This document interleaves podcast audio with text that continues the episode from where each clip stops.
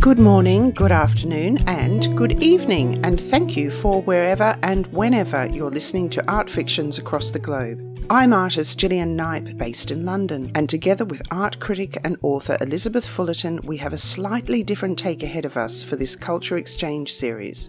We'll welcome a selection of artists whose cultural journey underpins their practice. So, whether that's the experience of a dislocated ancestry, childhood country hopping, or negotiating between pop, street, and the heady heights of formal art history, all guests will expand on how they manage to embrace the many possibilities which have disrupted their sense of place and belonging. Of course, we'll still run the same bookie format as with the previous episodes. We'll begin each discussion around a fictional book of the artist's choice, then segue into their studio or curatorial practice, bouncing back and forth between the two as we explore the ideas which govern both.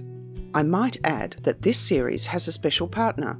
Art Fictions has indeed been selected to be part of the British Council's Australia UK International season, along with Ikon Gallery, the British Film Institute, Hackney Showroom, the Royal Shakespeare Company, JGM Gallery, and the Natural History Museum, just to name a few. So we hope to welcome new listeners, as well as welcome back those who have been here since the podcast began.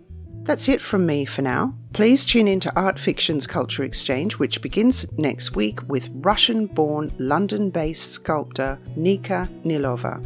As always, please rate and comment as it's a massive help for others to find the podcast. Happy reading and art viewing till next time.